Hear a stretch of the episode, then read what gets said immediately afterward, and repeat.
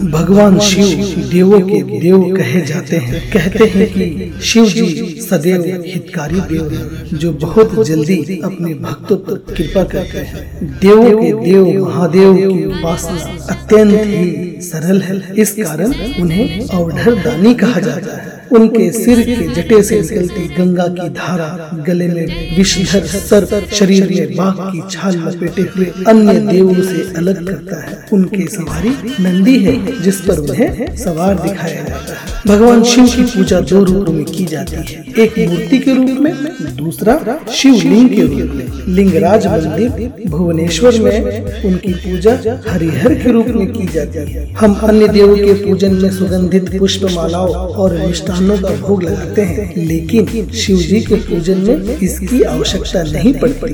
वे तो अवधर दानी ठहरे शिव जी तो पवित्र जल, धतुरा के फूल व बिल्व पत्र से ही खुश हो जाते हैं। शिव जी बहुत जल्दी खुश हो जाने वाले देवता माने जाते हैं और उन्हें आशुतोष के नाम से भी जाना जाता है। कहते हैं कि जब देवगन एवं असुरगण अमृत पानी के लिए समुद्र मंथन कर रहे थे, तब पहली वस्तु हलाहल विष निकला। उस विष के प्रभाव से जीव मात्र पर संकट आ सकता था। तब तब जगत कल्याण के लिए भगवान शिव ने उस विष को अपने कंठ में उतार लिया। इस विष के प्रभाव से उनका कंठ नीला पड़ गया और वे नीलकंठ कहलाए। तो आइए आज हम भगवान शिव की आराधना इस संगीत के माध्यम से करते हैं।